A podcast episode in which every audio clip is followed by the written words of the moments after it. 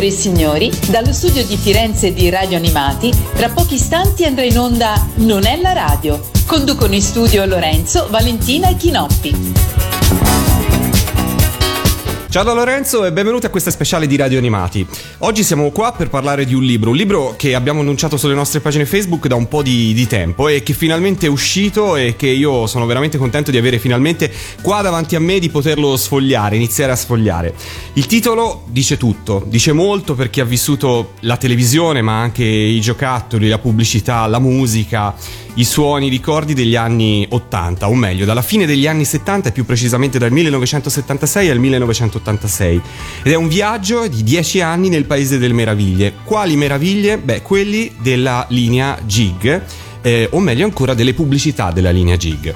Autori di questo libro Alberto Ferrarese, Lapo Ferrarese e Niccolò Ferrarese e io do il benvenuto qua in studio con noi proprio a Lapo e Niccolò Ferrarese. Benvenuti su Radio Animati. Buonasera a tutti. Salve a tutti. Allora, un, eh, un libro che racconta una storia, una storia che eh, parte forse ancora prima del 1976 ed è una storia che eh, familiare da un certo punto di vista, perché eh, Alberto Ferrarese è vostro padre. Sì, dunque la storia infatti è in forma biogra- autobiografica di nostro padre, dalle sue origini come musicista fino all'entrata nel mondo della pubblicità, l'incontro fra la sua agenzia e la linea Gig e quello che è venuto fuori poi dopo con spot, pubblicità sottopolino, musica e tanto altro. Prima ancora della pubblicità c'è la musica nella storia di vostro padre, giusto? Esatto, lui nasce come musicista in realtà, cioè negli anni dell'università lui si eh, diciamo, viveva eh, grazie ai concerti con i, suoi, eh, con i suoi gruppi musicali, con i quartetti e quintetti musicali, quindi concerti, serate, eh, era veramente una, un'esperienza di vita per lui. Tut- tutto questo qua a Firenze? A Firenze, in Toscana, eh, faceva serate nella Versilia degli anni d'oro, diciamo, e nei vari locali, tipo la Capannina, Punta Ala, molto. Lui ci racconta sempre che per lui è stata un'esperienza veramente fondamentale sia per la sua preparazione eh, diciamo musicale ma anche professionale anche dopo quando poi si sarebbe poi occupato appunto delle, delle pubblicità di linea Gig, poi insomma diremo perché, perché insomma lui ha partecipato anche come musicista oltre che come professionista.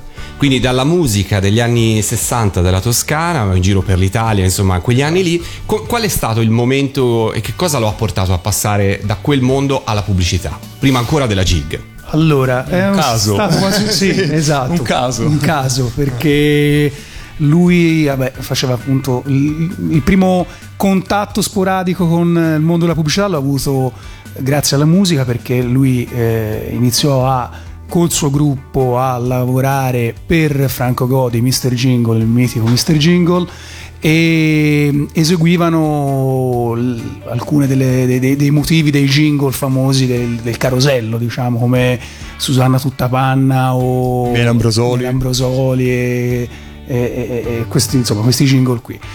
Eh, eh, eh. Con la mammina andiamo a fare la spesa, andiamo. Eh, eh, eh. Compriamo. Eh, eh, eh. Eh, eh, eh, eh. Bibon, bibon, di, di.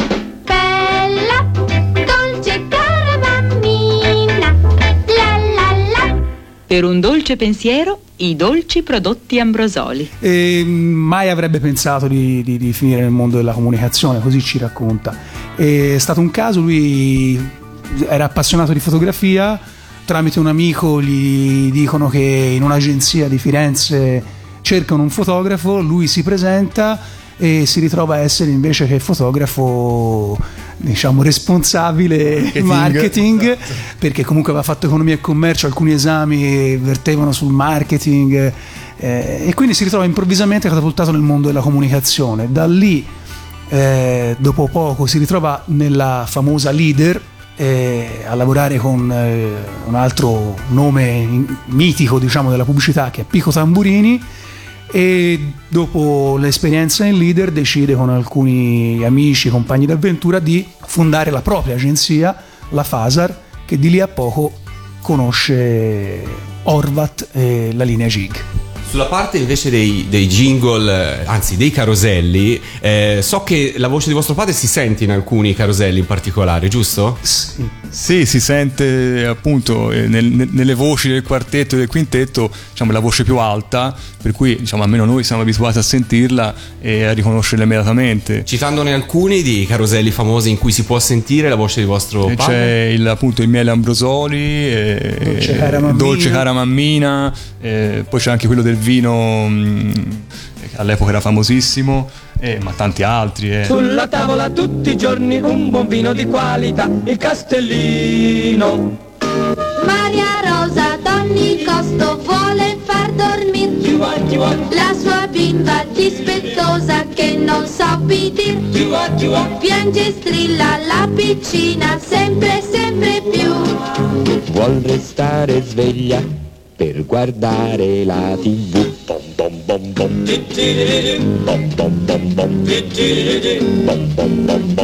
Erano dei, dei gruppi molt- che utilizzavano molto, Molte all'epoca. voci, sì, certo, sì. certo. Da, eh, la- dai caroselli alla pubblicità, quindi siamo alla fine degli anni 70, iniziano le tv commerciali in Italia, iniziano le prime tv commerciali in Italia eh, e soprattutto inizia a cambiare anche l'industria, anche l'industria di distribuzione dei giocattoli. E come avvenne eh, e quanto eh, andò di pari passo la nascita di Fasar con la linea Gig?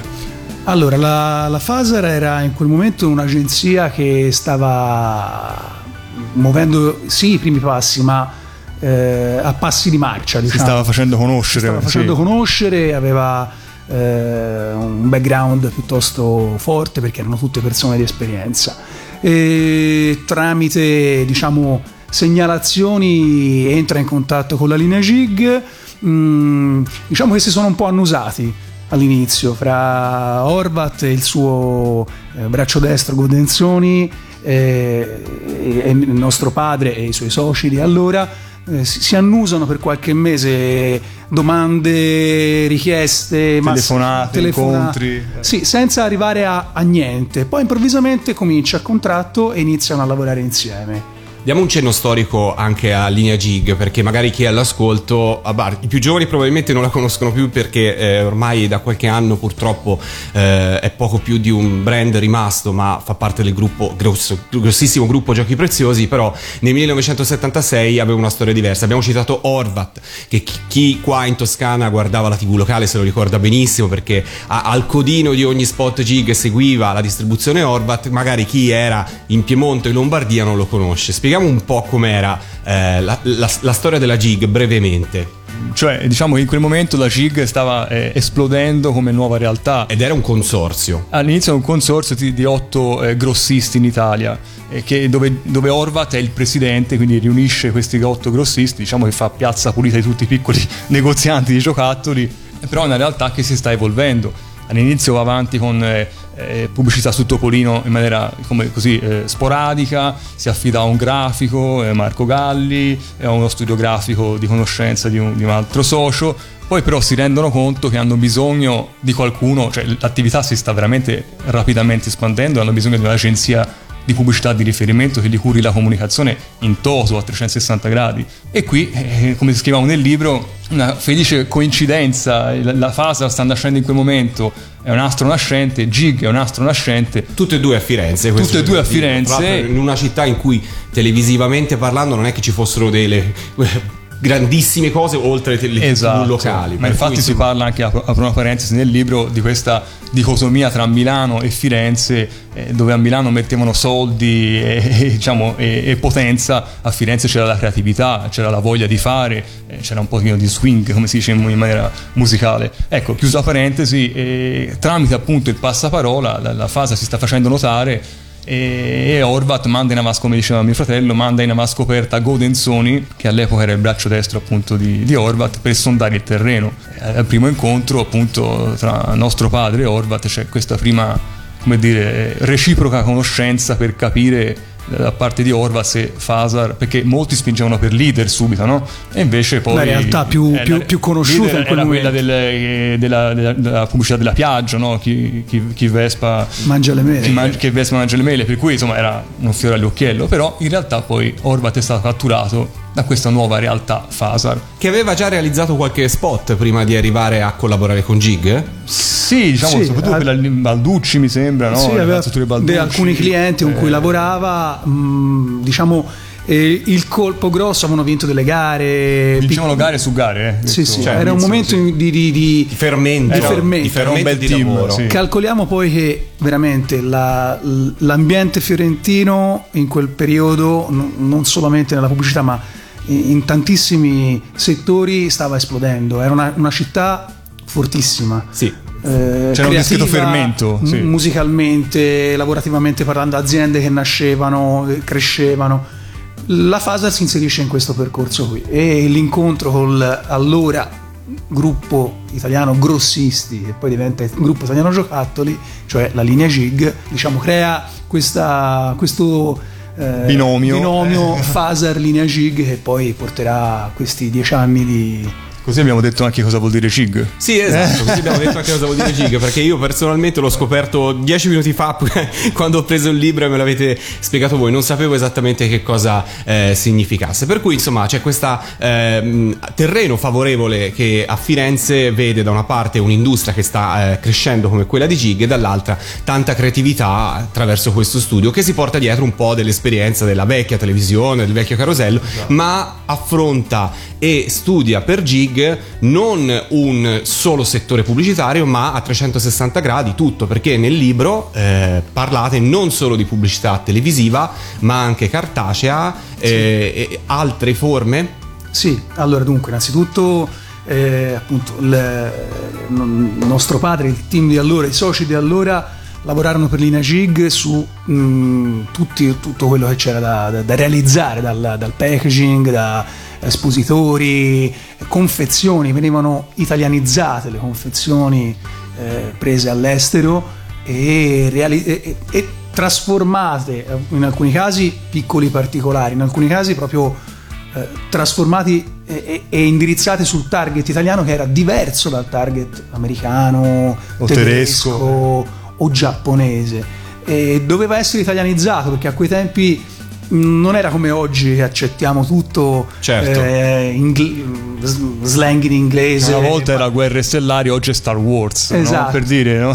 Esatto, gli Avengers, un tempo erano i Vendicatori, e quindi veniva tutto molto italianizzato. Il loro, il loro scopo era quello di italianizzarlo, ma non solamente nel nome, ma proprio per renderlo appetibile al target italiano, al bambino italiano, ai genitori italiani, che a quei tempi avevano molta più voce, diciamo, di, di- di- quanto ne abbiano oggi. E quindi niente. mm, E come con- si trovò la Fasar a fare questo lavoro? Perché non era un lavoro facile, perché era un qualcosa, come hai detto tu prima, Nicolò, non aveva forse un background, un passato, no? Insomma, era un po' la prima volta per. Allora, per in tutti. parte sì, in parte cioè, calcoliamo che nostro padre e gli altri soci e mh, vari collaboratori che furono presi eh, provenivano dalla leader eh, o comunque da altre realtà. Quindi avevano già sviluppato altrove. sì, esatto. Ma trovandosi anche in quell'occasione, anche in un'agenzia più grande come era leader, eh, a dover fare lo questo tipo di lavoro, questo dover italianizzare qualcosa che arrivava dall'estero? Allora, in parte sì, in parte no. Diciamo c'era molta, come, come ci ha raccontato nostro padre, a volte improvvisazione. Cioè la, la parte, diciamo, e qui ritorna eh, ciclicamente il discorso della musica. Nostro padre ci dice l'improvvisazione a volte era, era- era importantissima. Quando ti trovavi davanti a un cliente che magari non ti avevano dato neanche il brief in agenzia per parlare col cliente e, e, mm, il cliente ti chiedeva una cosa che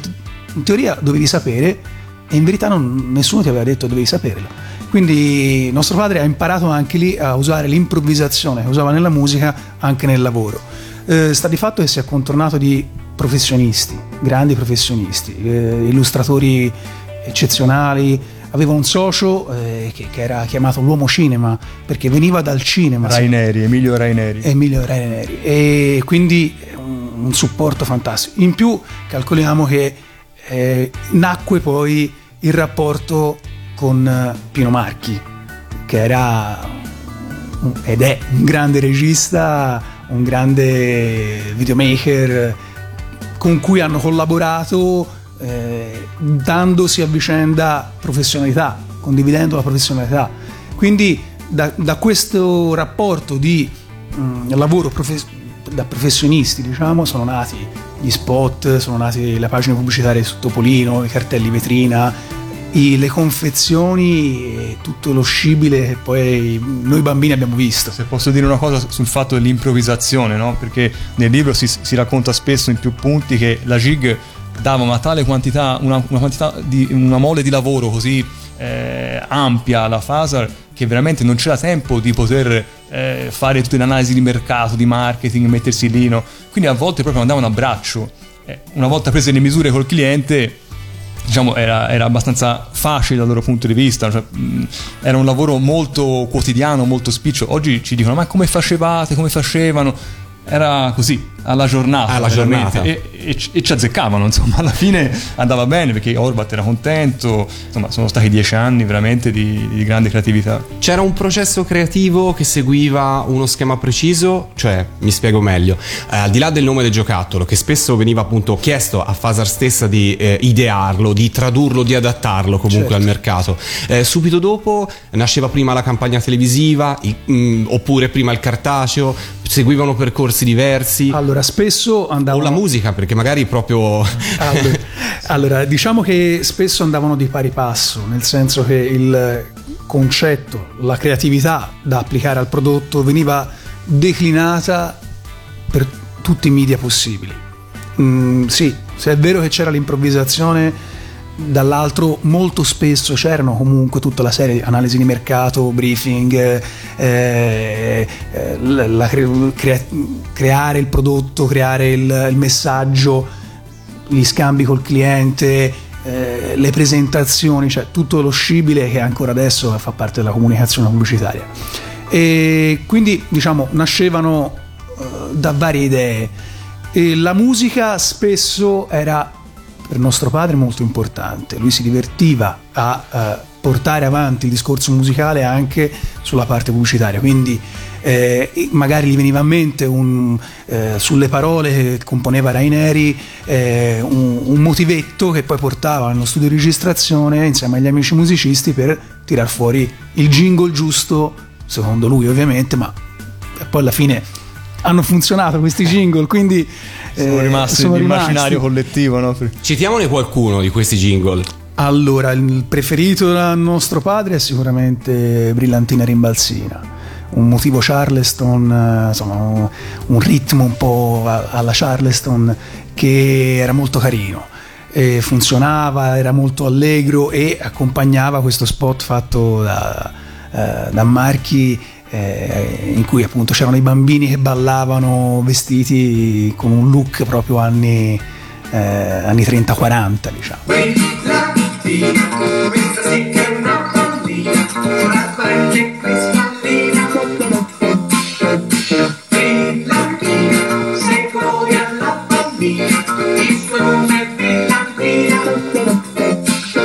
Poi di jingle eh, divertenti. Un po' tutti. Sì, preferito era Brillante. Pelo caldo, Pelo caldo. Pelo caldo. E, e la cosa bella, appunto, c'è scritto anche nel libro, che si contornava degli amici con cui faceva eh, musica, con cui ha partecipato a dei dischi, con cui faceva le jam session insieme agli amici. E- Cioè, per lui non era lavoro in quel momento, no? Nel- nel libro si, si dice era divertimento. Dice cosa c'è di più bello che lavorare divertendosi con gli amici, quindi sabati, sera, domenica pomeriggio, chiusi in, in sala di registrazione e lunedì mattina arrivava lo spot e ta, fatto il jingle, fatto. Era una cosa veramente molto divertente e appassionante per nostro padre. Tutto avveniva a Firenze, tutto veniva registrato qua, anche lo spot televisivo. Sì. sì, sì. Dove? Era Studio K Studio K, di, di Pino Marchi, sì. che, era, che è qua a Firenze. Sì, sì, ora non si chiama più Studio Non K, più. è Studio Mark. Quindi dalla, dalla, insomma, ideazione del nome del giocattolo fino a consegnare la cassetta con lo spot pronto a, a- al, a- in questo caso il committente, in questo caso a, a Gig. Esatto. Nel libro eh, parlate ovviamente eh, di vari giocattoli e di varie vicissitudini. Ehm, voi nello scrivere ovviamente vi siete dovuti documentare, ricostruire queste vicende. Fra le varie che il lettore potrà scoprirne nel libro, qual è quella che in qualche modo secondo voi è stata più affascinante in qualche modo? bella domanda. Allora, possiamo confessare qui che non- nel libro non c'è tutto quello che abbiamo scoperto. Perché alcune cose non sono assolutamente pubblicabili. Esatto. Ci è stato detto, io ve l'ho detto, ma negherò per sempre di averlo detto da varie persone intervistate. E, mm, ci sono vari, vari aneddoti molto divertenti. E nel libro c'è la parte, i, i racconti di nostro padre eh, che si intersecano con quelli dei collaboratori storici, dei dipendenti eh, che sono stati così gentili da, da- da aiutarci nella raccolta delle informazioni. Nel libro ci sono i ricordi di, di due ex dirigenti GIG, eh, appunto il compianto Godenzoni che è scomparso nel Dicembre scorso. dicembre scorso e Desideri. E ci sono eh, i ricordi di, di Pino Marchi e di tanta altra gente. Ricordi anche di Ferrini che era consulente e amico Esatto. di nostro padre, faceva le, le ricerche di marketing per, la, per Fasar. Esatto, un amico storico e anche lui proveniente dalla leader eh, che ha condiviso con nostro padre veramente tanti, tanti, tanti passaggi della, della vita professionale e umana. E ci sono i ricordi di Maurizio Fagioli che è comunque un, un- è stato socio della Fasar nei primi tempi e alcuni lo confessiamo sono anche nostri ricordi perché c'è la parte relativa a, a quello che abbiamo vissuto noi che poi è simile a tanti nostri coetanei, a quella di tanti nostri Noi coetanei. abbiamo vissuto esattamente tutto ciò che avete vissuto voi della nostra generazione, più il dietro le quinte che fatto, come si dice nel libro, da valangate e secchiate di giocattoli che ci arrivavano eh, continuamente, cioè dopo la, la produzione. Eh, Questi giocattoli venivano buttati via, no? Allora, eh, a chi- a, a chi chi darli, a chi darli ai, ai bambini di, di Alberto Ferrarese e, e poi tutti i jingle che se- sentivamo in casa nello stereo perché nostro padre con la chitarra che faceva le prove Ecco, vostro padre vi usava un po' come dei beta tester Certo, per sì. vedere Sì. quanto attraeva la vostra attenzione Sì, un jingle. Ci- ah, ah, pensavo ai giocattoli, no? Eh. Anche, Anche per i giocattoli, allora, noi abbiamo visto la genesi di tanti, cioè abbiamo sentito anche la genesi di tanti jingle musicali. E nostro padre c'ha- nel, nel salotto di quando- della casa dove eravamo quando eravamo piccolini, eh, appunto si metteva lì chitarra e voce e buttava giù gli accordi che poi avrebbe portato in studio di registrazione da- dai suoi amici musicisti. A volte ci chiedeva anche a noi, ma questo è-" e noi eravamo piccolini, obiettivamente, a noi ci piaceva tutto. Eh, poi era- il bello era rivederlo rivisto e corretto che Rivedere andava in onda. sì. E noi pensavamo, ah, quelle è la- le, le strimpellate che faceva nostro padre in salotto sono diventate questo jingle. Vi ha mai usato come coro di bambini o come voci? No. No, che io ricordi no. No. no, no. Però Io- come, come test di giocattoli sì. Sì. Cioè, i micronauti mi ricordo perfettamente che ci li dette appunto il famoso settembre quando uscirono i micronauti, ci li buttò lì sulla, sulla spiaggia. Eh, su- Toh, prendete, questi sono giocattoli che ancora nessuno ha mai visto in Italia.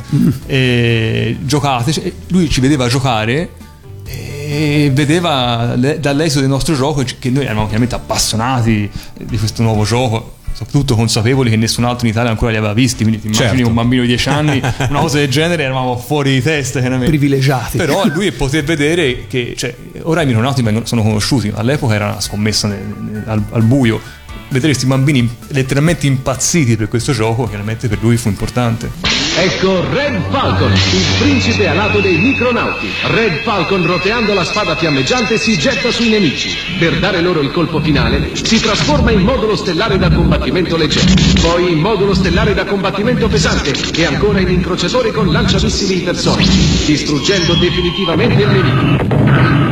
Red Falcon, come tutti i micronauti, è dotato di sfere magnetiche e può perciò trasformarsi ed assumere varie posizioni.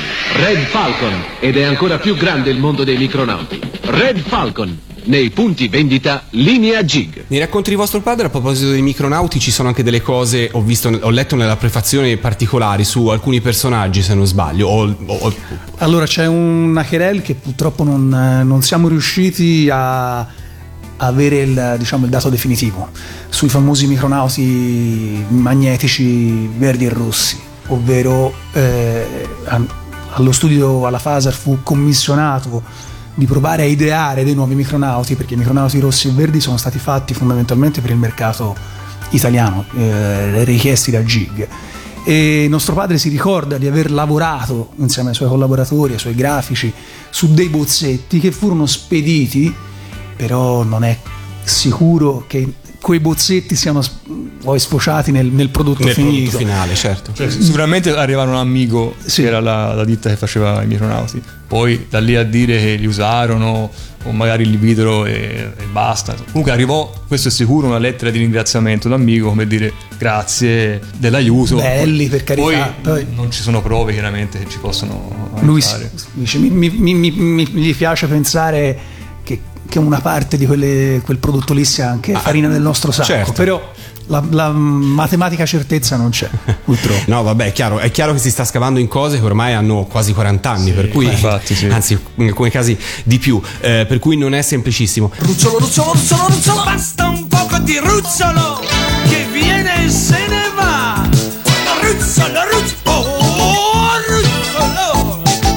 Quanto avete impiegato a raccogliere tutte le informazioni per scrivere questo libro di eh, un sacco di pagine? Perché sono Quasi 600 quasi pagine, 600 pagine. 584 pagine per la precisione. Allora, ufficialmente sono quattro anni e mezzo. e mezzo, sì. In realtà io, abbiamo cominciato a buttare giù delle idee già 5-6 anni fa. E quando abbiamo iniziato pensavamo, non pensavamo di entrare in questo giro di schiaffi, detto francamente, perché è stato, adesso siamo contenti, felici, però è stato un lavoro tosto, tosto perché comunque eh, ogni tanto spuntava fuori qualcosa e ogni volta che spuntava fuori qualcosa rimetteva spesso in discussione quello che avevamo scritto. Eh, infatti in alcuni casi abbiamo messo più di una versione perché come si diceva dopo 40 anni il ricordo Delle persone svanisce. sì, svanisce sì. o si, si- si modifica, diciamo così. Allora, per correttezza, abbiamo messo. Quando intervistavamo una persona che ci diceva una cosa e poi ne intervistavamo un'altra sullo stesso argomento e ci diceva Avete messo entrambe? Sì, sì. abbiamo detto allora per correttezza mettiamo entrambe le cose E le consegniamo alla storia. e le consegniamo alla- eh, ai, ai posteri Eh. dell'ardua sentenza. All'interno del libro ci sono anche eh, foto, eh, frame, frammenti dei spot mh, pubblicitari. Avete recuperato anche questi spot perché magari alcuni sono veramente introvabili, non Esatto, li sì, vedevo sì, da un sì. sacco di anni, Sì, quindi avete sì. fatto una ricerca in archivio video. Allora, avevamo il nostro archivio che purtroppo non era assolutamente completo eh, per quanto riguarda gli spot e qui è stato fondamentale Pino Marchi. Siamo andati a trovarlo, è stato piacevole vedere rincontrarsi anche se si erano già visti quando ho lavorato per, eh, per Orvat, eh, per la Edison Giocattoli. Eh, però insomma è stato piacevole vedere Alberto, nostro padre Alberto e Pino Marchi rivedersi, parlare, ridere e scherzare su, su- su quello che, ha- che hanno passato. E Pino ha tirato fuori dal cilindro questo DVD pieno di, di- di spot e ce li ha consegnati. Quindi ha, eh, com- ha completato diciamo, la nostra ricerca. Per quanto riguarda la parte invece di, chiamiamola cartacea, eh, avevamo la fortuna di avere quasi tutta la, diciamo, la, collezione di la- topolini. la collezione di topolini. E io e Lapo ci siamo messi Con tanta Un pazienza. lavoro tanta pazienza sì. a sfogliare pagina per pagina ogni topolino. Quando mancava un topolino lo ordinavamo su eBay e abbiamo sfogliato migliaia e migliaia di pagine per catalogare ogni uscita della Fasar, firmata Fasar linea Gig. E quindi è stato anche un lavoro di censimento, per così dire. Una datazione precisa di tutte le pubblicità. Di tutte le pubblicità. E poi abbiamo incrociato le date degli spot con quelle delle uscite sul cartaceo per datare esattamente l'uscita di ogni pubblicità. Per esempio, molti sono convinti che i micronauti siano usciti in Italia nel 79, in realtà lo spot è del 78, del- dell'autunno del 78. Su Topolino è arrivato poi solo, diciamo, a parte il, il famoso quiz se lo sai rispondi, un numero a dicembre, poi è usci- su Topolino è uscito nel 79. Quindi molti vedendo soltanto Topolino nel 79 pensavano che fosse uscito nel 79, invece lo spot è del 78, autunno 78. Dal profondo e sconosciuto spazio galattico arrivano i micronauti. Sono esseri superiori, perfetti come un robot, più intelligenti di un extraterrestre, più belli di un UFO. Eccoli, il bianco Force Commander, Oberon, lo stallone galattico, il nero e perfido Baron Karza e Andromeda, lo stallone lanciamissili. I micronauti sono protagonisti di un'avventura splendida che potrete vivere anche voi. I micronauti, con una serie incredibile di accessori ed infinite possibilità di trasformazione, sono bellissimi anche per collezione. I micronauti, un gioco nuovo che Linea Gig propone. Un altro grande capitolo è dedicato al Playmobil, perché Gig importò il Playmobil in Italia prima che eh, poi seguisse una distribuzione eh, diversa. Ehm, come mai un capitolo così importante per questo giocattolo? Perché fu importante anche per la Fasar stessa, immagino, il lancio di questo giocattolo. Allora sì, sicuramente sì, insomma siamo molto legati anche noi, noi ex bambini, io e mio fratello a, a Playmobil perché è, uno dei giochi con cui abbiamo giocato di più quando eravamo Noi piccoli. abbiamo preso in pieno i Playmobil e i micronauti, eh. Sì, insomma, sì. a dieci anni era quello, poi dopo io, almeno io ero già un po' più grandicello, quindi i primi diaclone, poi dopo Transformer ero già un po' più grandicello, però Playmobil e micronauti Sono stati la nostra passione. pieno. eh, sì. il, il pane quotidiano proprio. Apro una parentesi, li avete ancora? Sapete quanto valgono oggi fra i collezionisti questi giocattoli? Allora, valgono, valgono, ma non probabilmente non i nostri, se non... eh, le- noi ci abbiamo giocato. Ok, Ci sono abbiamo vissuti, giocato tanto. molto vissuti. Molto vissuti e il collezionista invece non vuole il prodotto non, Sì, sì, sì, certo. non toccato. Noi l'abbiamo, l'abbiamo stravissuto, francamente. Ora sì, la- anche la mia parte di Playmobil eh, È andata a mio figlio eh, sì. e quindi Vabbè, continuano ad essere Sì, esatto. sono, sono contento ce l'abbia mio nipote. Ecco. Ok. Quindi parlavamo di Playmobil. Playmobil è stato un grosso banco di prova per la Fasa perché è uno dei primi prodotti con cui si sono cementati e sono state va- tantissime le campagne, molti gli spot, alcuni secondo me bellissimi, alcuni gioiellini veramente. quasi dei film, lunghissimi come andava di moda a quei tempi, e animazioni calcoliamo si faceva Stop tutto motion. stop Eh, motion passo uno quindi tanto di cappello a chi ci ha lavorato Il ovviamente. claim Il mio eroe Playmobil è vostro. Allora, il mio eroe No. Playmobil credo sia successivo. È successivo. È successivo, sì.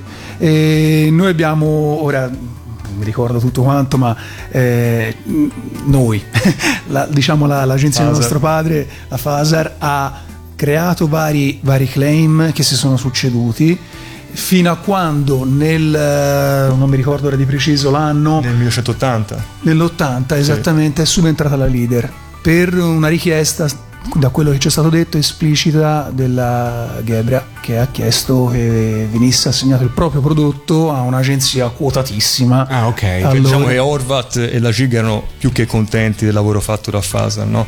Eh, a Playmobil nel frattempo si stavano affiancando a tanti altri prodotti, però da quel che raccontò Horvat al nostro padre fu proprio la Geobra Quindi il a volere un po' il fiore all'occhiello di questa leader che era importante, quindi insomma... esattamente Beh, però, insomma, nel paese delle meraviglie è rimasto per sempre sotto il, il logo di Gig e quello è un claim che nasce. Nasce poco prima dell'arrivo di Fasar, se non, se non sì, sbaglio. esatto, Eh, nasce sì. poco prima dell'arrivo di Fasar e è stato di spunto per poi eh, lavorare sui prodotti, perché comunque eh, questo Paese delle Meraviglie si è, è stato un po' la, la scintilla che ha aiutato l'agenzia di nostro padre a eh, fare le varie pubblicità, perché erano tutte studiate per questa sorta di, di- di viaggio eh, tipo Peter Pan, diciamo. E infatti è stato utilizzato anche in un eh, famoso mini catalogo eh, nel Paese delle Meraviglie, tutto illustrato con disegni in cui interagivano due bambini. Eh, un, bellissimo mini catalogo che, che- che insomma almeno per i collezionisti penso sia molto importante Eh, direi, direi di sì, sono cose molto ricercate. Eh, per chi è all'ascolto, chiariamo che non è un catalogo di giocattoli, questo è un libro che racconta una storia, lo ribadiamo, eh, ricco anche di illustrazioni che eh, permettono appunto di eh, completare il racconto e di contestualizzare il racconto, però fondamentalmente è una storia molto interessante perché comunque anche per chi colleziona sapere le vicissitudini degli importatori, del, eh, di quello che c'era dietro, appunto richieste particolari dalle case produttrici, sono cose che ovviamente fanno, eh, fanno piacere. Eh, per quanto riguarda i, i collaboratori che facevano, realizzavano questi spot, abbiamo parlato della regia prima, invece per quanto riguarda le voci, le canzoni che si sentivano, chi era in genere a cantarli? Eh, allora la collaboratrice più stretta era Laura Landi eh, famosa anche, insomma, è andata anche a, a- a Sanremo nell'85, eh, lei è veramente molto brava, è tuttora una valente professionista, eh, c'era Marco Fadagiani, anche lui insomma, poi è stato nei credits del film premio Oscar Mediterraneo di Salvatores, e anche lui ha, ha prodotto diversi cantanti per, per- per Sanremo e molti altri musicisti che sono elencati nel, nel libro, che tra l'altro, appunto, come dicevamo prima, erano anche amici eh, oltre che professionisti. E quindi si era creato veramente un, eh, un gruppo molto affiatato. Ci sono di- qualche aneddoto qua e là nel libro, un gruppo eh, diciamo di amici e affiatato con cui era bello lavorare, veramente. È divertente. Sì.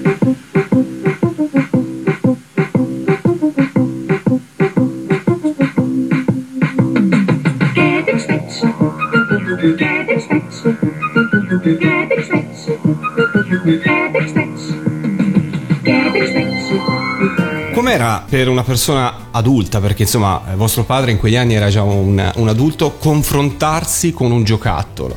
Lo racconta, lui come lo viveva questo, questo aspetto?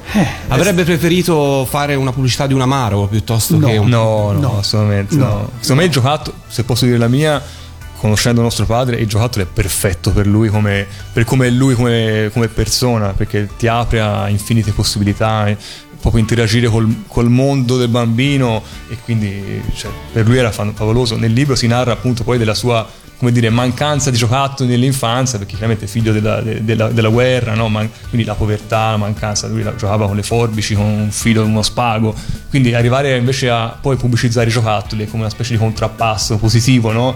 Per cui Ma lui infatti sente- lui poi ha continuato a lavorare nel mondo del giocattolo con altri, eh, la Bero Toys, e, insomma un'altra realtà, è stato richiamato stessa- dallo stesso Orvat eh, negli anni 90 per lavorare a Amico Joe. eh, non come agenzia principale diciamo ma ri- ri- ritrovò il vecchio gruppo e poi ha rilavorato appunto come avevo citato prima per eh, il, eh, il gruppo Edison Giocattoli sempre con Orvat ma anche tanti altri tante altre avventure con piccoli eh, Con la fila, per esempio. la, la fila Giotto Fila diciamo ha lavorato per anni e la FIBA giocattoli faceva le bambole è sempre stato nel mo- è sempre rimasto poi nel mondo del giocattolo Il- credo il top l'abbia raggiunto In questi dieci anni. in quei sì, dieci anni sì, lì nel senz'altro. settore giocattolo poi vabbè ha lavorato in tantissimi altri settori merceologici facendo gra- grandi cose vincendo premi e, e quant'altro però insomma quei dieci anni sono stati molto importanti e forse se ne è reso conto ancora di più adesso che, che li abbiamo tirati fuori ecco. Ecco, lui è stato sorpreso di questa scelta di fare un libro su quel periodo. Sorpreso no, allora è stato ehm, lavorando, lo, lo- lo citiamo anche nel, nel libro, è successo varie volte di parlare con eh, eh, importanti uomini marketing di aziende nei vari settori, a volte magari incontravamo, andavamo insieme a degli appuntamenti, incontravamo eh, impettiti responsabili marketing, tutti molto nostri coetanei. nostri coetanei, però tutti molto seri, impostati, che eh, ci accoglievano un po' con freddezza, mm, quasi eh, chi sono questi che disturbano. Allora a quei tempi c'era il catalogo cartaceo della Fasar per far vedere cosa facevamo, cosa, eh, cosa proponevamo. E fra le varie vari settori che toccavamo, alla fine c'era la parte storica. Erano due o tre pagine, due pagine, diciamo, in cui c'erano dei frame, delle, delle immagini della, della giga anche. E mm, si vedeva questi responsabili marketing fino a un secondo prima glaciali, improvvisamente no. Ma l'avete fatti voi? No, i, i Playmobil, ah, i micro... questo ce voi." Siete voi, questo ce l'avevo, questo ce... E diventavano, tornavano bambini. E lì è stata un po' la bisaglia. Abbiamo iniziato a, a- a confrontarci fra di noi e a dire, a parte con l'avvento dei social network, eh, abbiamo visto che quello che proviamo noi poi, perché la stessa cosa proviamo io e mio fratello, eh, la passione, la, la marcord per, per- per quel mondo, per quel periodo, c'era. E, e, mh, alcune cose le poteva dire solo nostro padre, quelle cose lì, o i suoi collaboratori. E allora abbiamo detto, ma forse eh, sarebbe carino anche, anche per lui tirarle fuori e, e condividerle con più gente possibile. Cuore caldo te. Mi chiamo cuore caldo,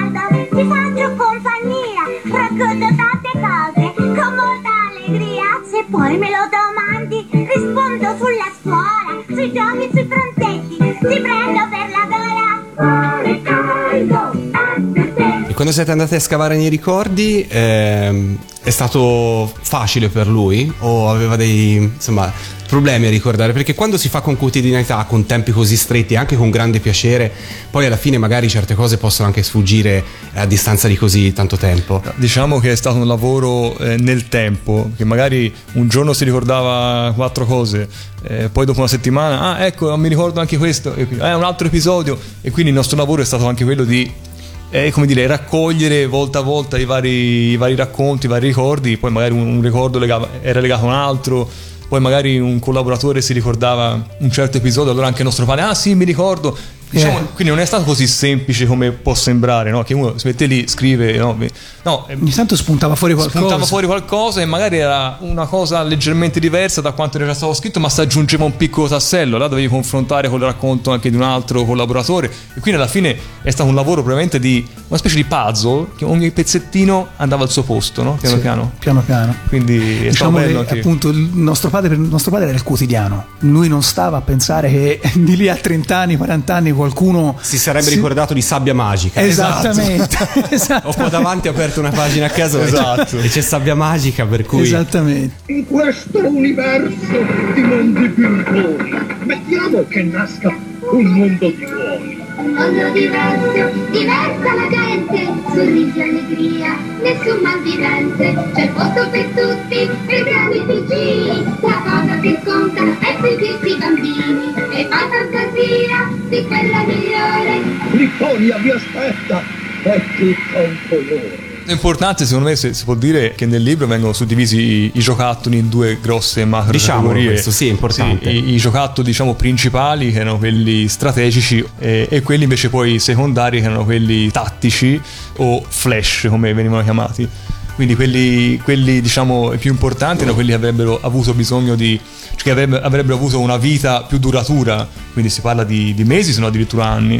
Diciamo con vari pezzi, gadget, personaggi sempre nuovi, no? Questo potrebbe essere tipo un Playmobil, un Micronauti, un, un Transformer. E poi ci sono i giocattoli invece all'epoca appunto venivano chiamati eh, flash o tattici, cioè quelli del breve periodo, un prodotto che pochi mesi, addirittura a volte poche settimane, per fare, per fare cassa, per fare volume di vendita e a volte anche prodotti che venivano presi e importati semplicemente per le palle alla concorrenza. Cioè, meglio che non ce l'abbiano loro, anche se ne vendiamo pochi, però li- marchiamo Gig e facciamo vedere che Gig è una continua portatrice di nuovi giocattoli, nuove novità, più che altro novità. A volte qualche giocattolo secondario dava una bella sorpresa, tipo il soffio pla, non so se ve lo ricordate.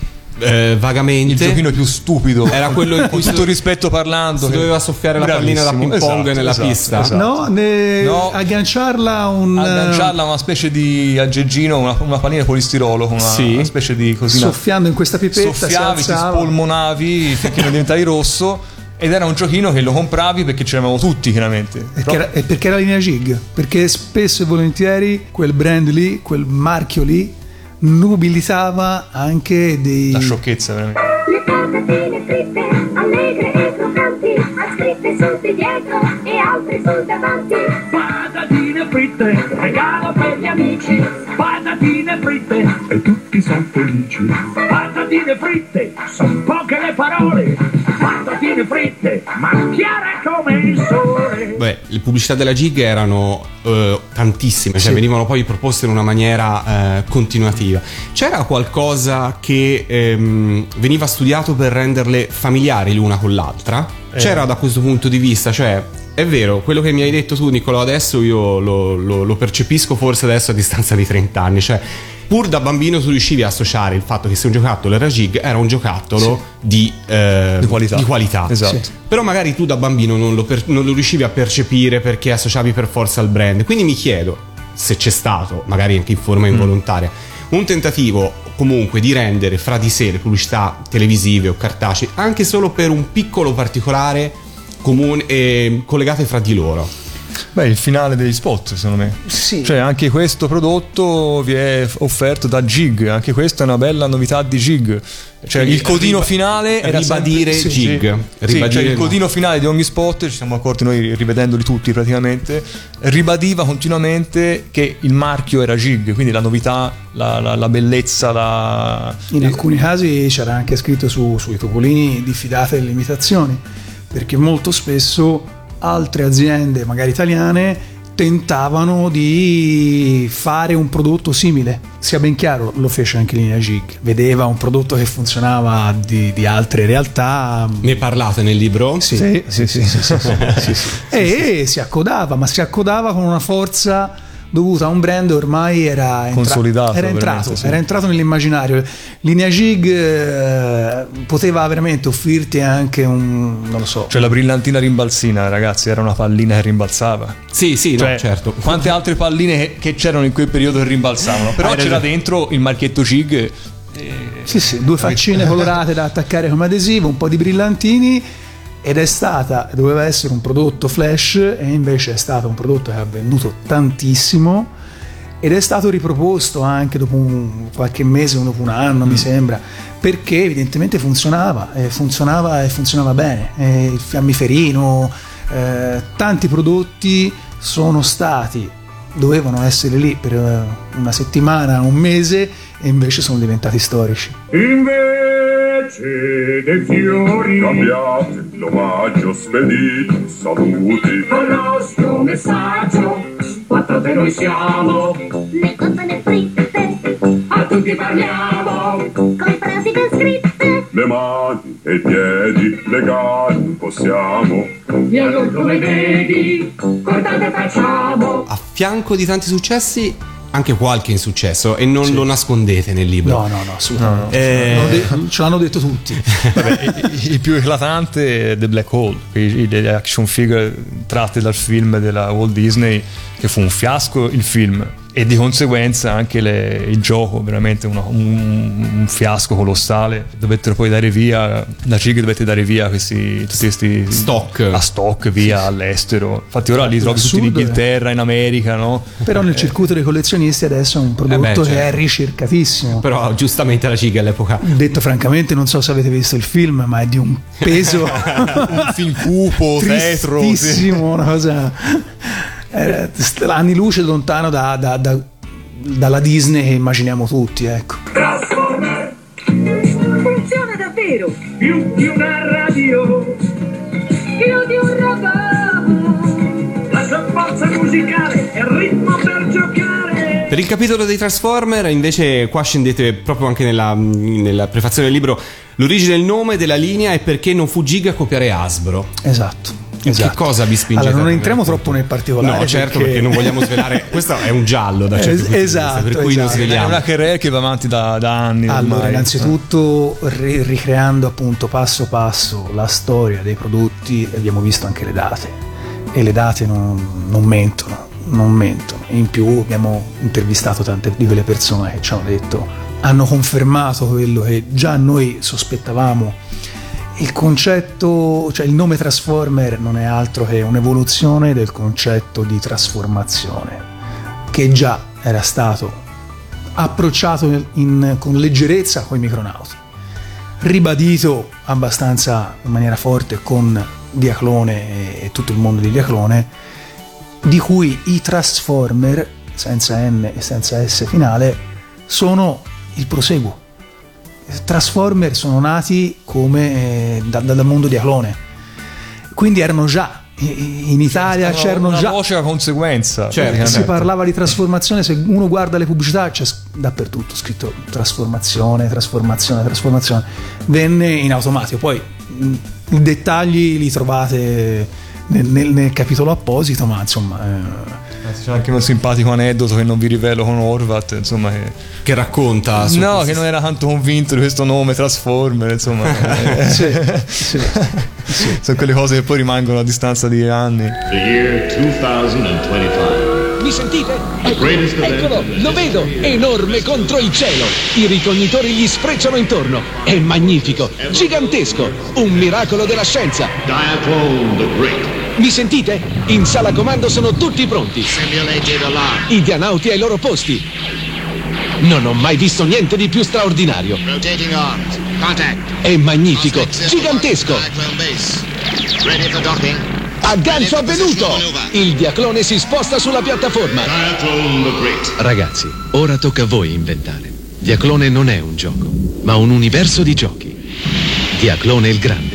Distribuito in Italia da Linea G. Il libro è stato finanziato di crowdfunding e pubblicato dalla stessa Fasar che è anche una- un editore, giusto? Sì, diciamo è un marchio editoriale che eh, ho fondato io come spin-off eh, dell'agenzia di, di mio padre, eh, proprio come tributo a, quel- a quell'agenzia dove io praticamente e mio fratello siamo cresciuti e quindi quando mi sono messo in proprio a fare appunto l'editore a lavorare con i libri che sono la mia grande passione eh, mi è sembrato quasi normale e logico utilizzare quel nome giustamente e quindi anche fare il- eh, pubblicare il libro Era, si chiude, era si chiude quasi un giusto, cerchio, sì, sì, chiude un era, cerchio. era giusto firmarlo. Non so se noti la finezza che in copertina il marchio Faser Edizioni è scritto esattamente come nelle, nelle pubblicità di Topolino. Giusto.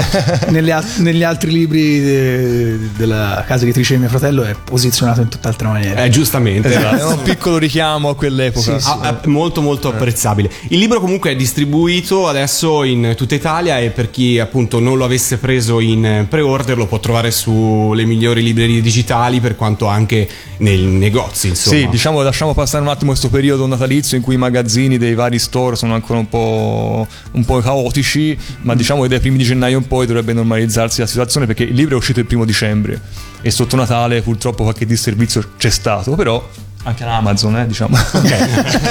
Anzi, soprattutto Amazon. ok. Però su IBS c'è già, e su anche il nostro distributore LibroCo, eh, quindi piano- qua- fra qualche giorno dovrebbe essere tutto normalizzato e si può ordinare anche in qualunque libreria fisica, soprattutto la catena Feltrinelli, e viene poi spedito in 24-48 ore. insomma. Direi si trova ovunque, insomma abbiamo sì, citato sì. i più grandi. Se proprio volete correre, cioè, potete andare su- sul sito della, della Faser Edizioni e O se no, al momento nella libreria Menabò di Via 100 Stelle. Lì hanno proprio il, il volume sugli scaffali. Per chi è qua a Firenze Esatto. può essere sicuramente un, Esatto. un, eh, un incentivo. Le più importanti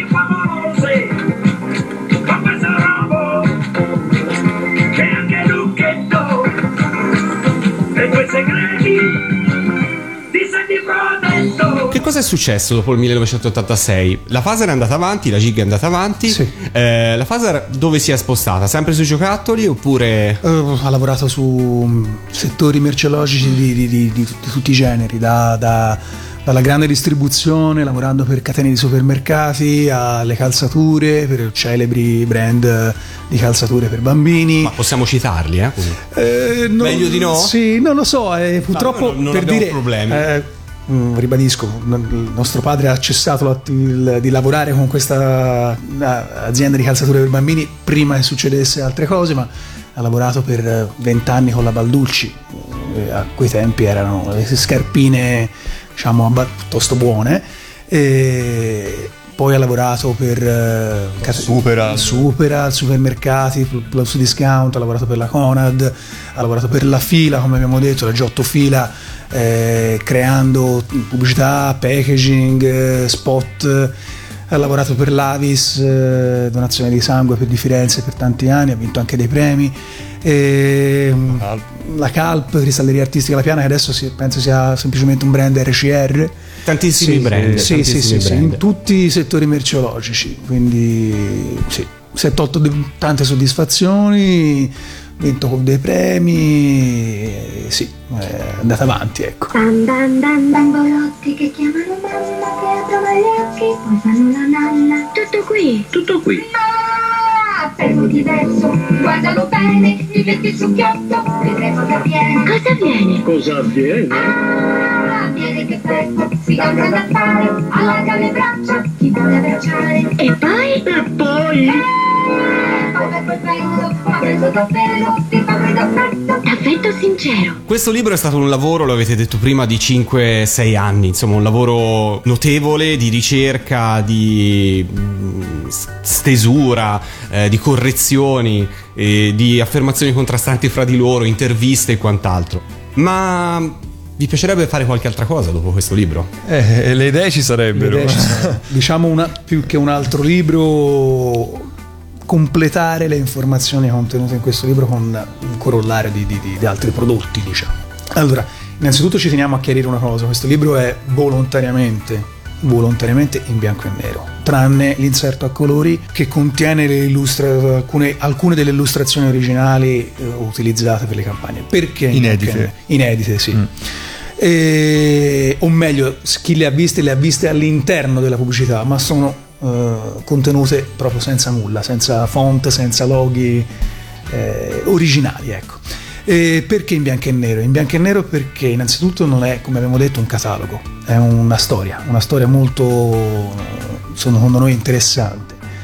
E secondo perché sennò questo libro sarebbe costato 100 euro, l'avremmo l'avrebbero ordinato penso 10 persone, non è una questione di, di, di- di bieco interesse, semplicemente... No, per- per- è un segmento più ampio, un- ecco. cerchiamo Cioè, di- non volevamo, non- volevamo, scusami, limitarlo soltanto al collezionista. eh, No, qua c'è di tutto. sì. C'è la storia di due aziende, c'è la Esatto. storia di umana anche. no? Esatto. Sì, soprattutto, la, Soprattutto esatto, la storia umana e professionale di nostro padre che si confronta con eh, Orvat, i soci, i collaboratori suoi. È una storia veramente che parte da- dagli anni 60, attraversa Carosello, i primi anni 70 gli ulti- e poi nasce la fase nel 75 e da lì dieci anni che ci interessano, quindi è proprio una storia umana. Quindi diciamo che Il resto è corollario, poi Corollario. si entra nei, nei singoli prodotti chiaramente, però vengono tutti trattati dal punto di vista della comunicazione e, de- E dei e dei vari aneddoti e retroscena che ci sono dietro. Quindi quello che diciamo può nascere da, da questo, da questo libro, adesso abbiamo tante idee. Probabilmente per venire incontro ai collezionisti ci può essere la possibilità che potremmo ideare diciamo, un catalogo che racchiude tutte quelle immagini in bianco e nero anche a colori. Magari con aggiunto. Mm. però un catalogo a questo punto, cioè, perché 600 pagine a colori credo siano Eh sì. molto difficili da, da affrontare economicamente per tanta gente. Quindi un catalogo a colori che riporta quello che abbiamo messo in questo libro, con magari qualche eh, scrittina, che- Qualche didascalia, qualche sì. didascalia, ma niente di più. Poi può darsi, ci sono dei progetti legati alla parte musicale, delle riedizioni delle, del- del- delle musiche originali e delle versioni alternative rifatte in chiave, in chiave moderna, sempre dal nostro padre con i vecchi collaboratori. E, e poi chi lo sa, eh, l'appetito viene mangiando ovviamente, quindi, però ecco non è che obiettivamente eh, non è il nostro, non vogliamo che diventi il nostro mestiere. No, certo, l'ho capito. Non è il È nostro una lavoro. passione, l'abbiamo fatto volentieri, come c'è scritto nel libro. Questo libro andava scritto, Do- dovevamo scriverlo per nostro padre, prima di tutto, per noi, per i bambini che eravamo, ma soprattutto anche per tutta la nostra generazione. Sono l'amico dei bambini grandicelli e pulpicini. Wow, yeah! Sono l'amico che risolve problemini senza doglie. Sono l'amico che dal via concerti in allegria. Sono amico amicone. Non facciamo confusione. Guardando la TV di oggi, guardando gli spot pubblicitari dei giocattoli di oggi, a prescindere da chi li distribuisce, eh, che impressione avete? Secondo voi, rispetto all'epoca? Allora, io sono purtroppo mh, nel quel mondo ci sono ancora, fra virgolette, nel senso che essendo, eh, cioè tutte e due, eh, abbiamo i figli che guardano continuamente cartoni animati e vedono le pubblicità. Funzionano, diciamolo, però, funzionano anche quelli moderni. Per come la vedo io, alcuni sono, sono molto catena di montaggio, li vedo tutti molto simili. Tranne alcuni che poi mi colpiscono magari un po' di più, c'è un pochino più di creatività, un commento musicale un pochino più eh, divertente. Gli altri sono molto uniformi. Si vede che è un lavoro da- di professionisti sicuramente, perché si vede la mano del professionista, però molto bisogna farlo, ta ta ta ta, usciamo, facciamolo ed è fatto. E che è quello che poi ci è stato detto anche da, da uno dei dirigenti della linea GIG, dicendo che mh, si è vista la mano Fasar Prima. nei- negli spot de- di quel periodo. Si è vista perché c'era l'attenzione anche al dettaglio, venivano, e lo, lo scriviamo, eh, girati come- quasi come dei film. Quindi c'era tutto lo storyboard, eh, il dettaglio. Poi a volte ci si scontrava con la effettiva realizzazione perché eh, stiamo parlando di un periodo non digitale. Certo, è tutto diverso. Sul pianeta dei micronauti, i vulcani hanno provocato un'eruzione spaventosa mettendo in luce filoni d'oro. Dall'oro e dalla lava nascono gli esseri più fantastici. Emperor, l'imperatore di tutti i micronauti, e il suo destriero Megas. Emperor l'invincibile, testa movibile e fosforescente, spada galattica dorata e fiammeggiante e potenti magli luminescenti. Megas, lo stallone dell'imperatore, campione di trasformazioni, armato di magli spaziali. Emperor e Megas. Nei punti vendita, linea Gig. Qual è stato in assoluto l'ultimo spot che avete fatto? L'avete ricostruito? Qual è stato l'ultimo spot? L'ultimo spot? Oddio, Eh, sì. una bella domanda. Sì, sì, sì. Diciamo l'ultima campagna è stata quella per eh, la ballerina dei sogni. Ah, Ballerina dei sogni di Animal, sì, eh, Sì, entrambe. Sì. sì, sì. Però ora lo spot, la- la- in ordine cronologico non mi ricordo esattamente qual è stato. Probabilmente uno dei Transformer. Sì. Prima di- passasse anche questo, perché poi subentrò la leader e prese tutto il pacchetto. Via. Ok. Lapo e Niccolo Ferrarese, io vi ringrazio per essere stati qua su Radio Animati e aver raccontato un po' di questo, questi dieci anni nel Paese delle Meraviglie grazie a vostro padre Alberto Ferrarese. Grazie ancora Grazie per essere stato qua Grazie con noi e direi di salutarci con un po' di assaggi dei jingle pubblicitari che hanno reso importante, famosa e rimasta nel cuore di tutti. Grazie a questo libro ne sapremo di più quello che la Faser ha fatto, grazie anche a Linea Geek. Grazie. Grazie, buonasera. Pepito, Pepito, Pepitata Nella sua culla per far la nanna Lunga se no quanto una spanna Col pigiamino tutto fiorito Ecco che arriva il tuo Pepito Pepito, Pepito, Pepitata Pepito è come un fratellino Nelle tue mani sembra un bambino Non è più alto di un palmo e un dito Si muove tutto il tuo MP3 eh, eh, eh. Lo regali all'amichetta che lo bacia in tutta fretta. E nel cuore colorato lei ci scrive una parola. Poi lo porta da Susanna che lo mette a far la nanna. Cuore caldo MP3 Sempre allegro e colorato lo regali a chi vuoi tu. Cuore caldo e tenerezza lo amerai sempre di più. Cuore caldo MP3 Dopo i micronauti, una novità esclusiva, la micronite. Ve la presentano Baron Karza e Force Commander. Eccola, è vostra. La micronite nelle vostre mani si modifica continuamente. Si stende, si allunga, si rompe e si ricompone. Ricalca scritte e disegni. E se ne fate una pallina, rimbalza. Micronite, la pazza misteriosa materia dei micronauti, è in vendita con questa confezione. Micronite, per voi ragazzi da linea GIG.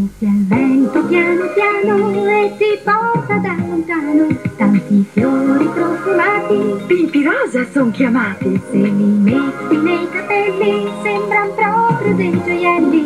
Su bretelle gonnelline, su cinture crinoline, vanno appesi colorati. Pimpi rosa son chiamati. La roba pazza è impertinente e se la svigna molto abilmente se sei convinto d'averla in pugno è proprio quando ce l'hai sul grugno. La roba pazza che salta e balla, sempre sorpresa, ma chi l'ha presa sembra che vada verso l'ingresso, ma poi ritorna in tuo possesso. La roba pazza che struppa lanza, struppa la la, struppa la la, la la la.